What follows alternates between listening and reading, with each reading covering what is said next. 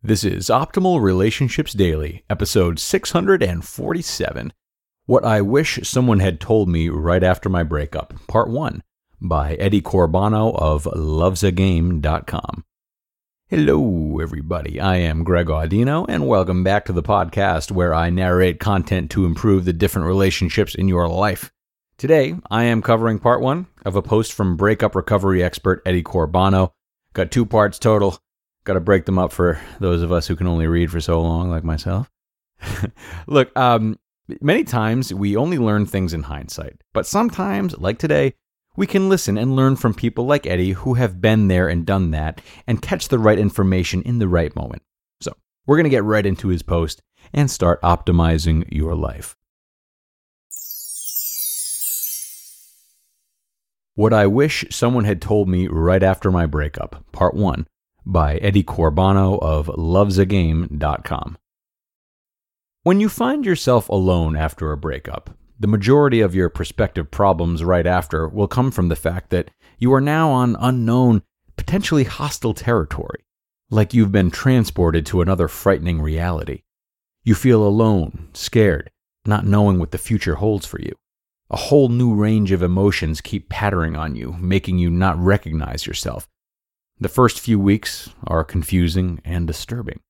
So the foremost purpose of this article is to give you strength and hope to make it through this undefined and uncharted territory at the beginning of a breakup.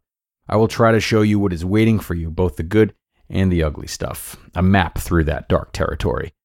So please read carefully. Everything you will read is based on experience from so many who have made it through this and who have come out as a better version of themselves. It will help you to get some clarity during this confusing time where nothing seems to make sense. A silver lining. Yesterday, I caught myself observing my wife while she was reading a book. She has this special, weird way that she holds the book in one hand and rests her forehand on the other. I suddenly started thinking about how incredibly lucky I am. If I could have constructed a woman that would fit best with me and the person I am, it would be exactly someone like her. In fact, she's even better than I could have constructed because she's not perfect. Perfection doesn't exist, and if it did, I am convinced that we would bore ourselves to death with a perfect partner. Instead, my wife is challenging, always testing my boundaries, spicing my life with her colorful, emotional facets. At that moment, I thought, what would have happened if somebody were to give me this exact picture of her and her description back during the very beginning of my breakup? How would I have felt if I knew that one day in the future I would have her by my side, loving me, accepting me as I am, and standing beside me no matter what? Would my pain have gone away instantly? Would I have been relieved? Would I somehow have changed my way? The answer is most probably not, because breakup recovery is not about sudden epiphanies that have the power to change everything. We must understand that there isn't a set of words, a magic pill, or a glance into the future that can heal us overnight. It is about a process, a journey during which we change ourselves for the better. The panic. Right after the split, you feel numbness, as if something strange has happened and you're not really sure what. Unfortunately, this doesn't last long. Soon you will enter a new phase. And experience sheer, archaic, I-can't-make-it-alone existential panic. The kind of panic the Stone Age man experienced when he found himself abandoned and alone, surrounded by wild animals. It's an irrational, deep-wired, fight-or-flight fear that makes us do all the stupid things we do, like pleading, calling, or harassing our exes. What you must do is simply accept this and understand that this panic is not you. It's just an automatic reaction to an existential threat. After that comes the pain. The pain. And for the time being, the pain is there. You must accept this. The pain is there simply because the relationship mattered to you. You felt an honest, passionate, authentic, deep-down love for your partner. And that is a great thing. That's a beautiful thing. That means that you can feel honest love. That you're capable of believing in someone, cherishing the people that you care most about. And that is the foundation of every fulfilling long-term relationship. Whoever becomes your partner in the maybe not so distant future, will know how to appreciate that. They will be lucky to have found you. My wife isn't like my ex at all. And back during my breakup, I really thought that it would be absolutely impossible ever to find someone again who was that compatible to me like I thought my ex was. Man, was I wrong. I didn't even know what was possible. It's like I had read two pages of the big book of relationships and thought I knew what I wanted and needed. So far from the truth. The no contact rule.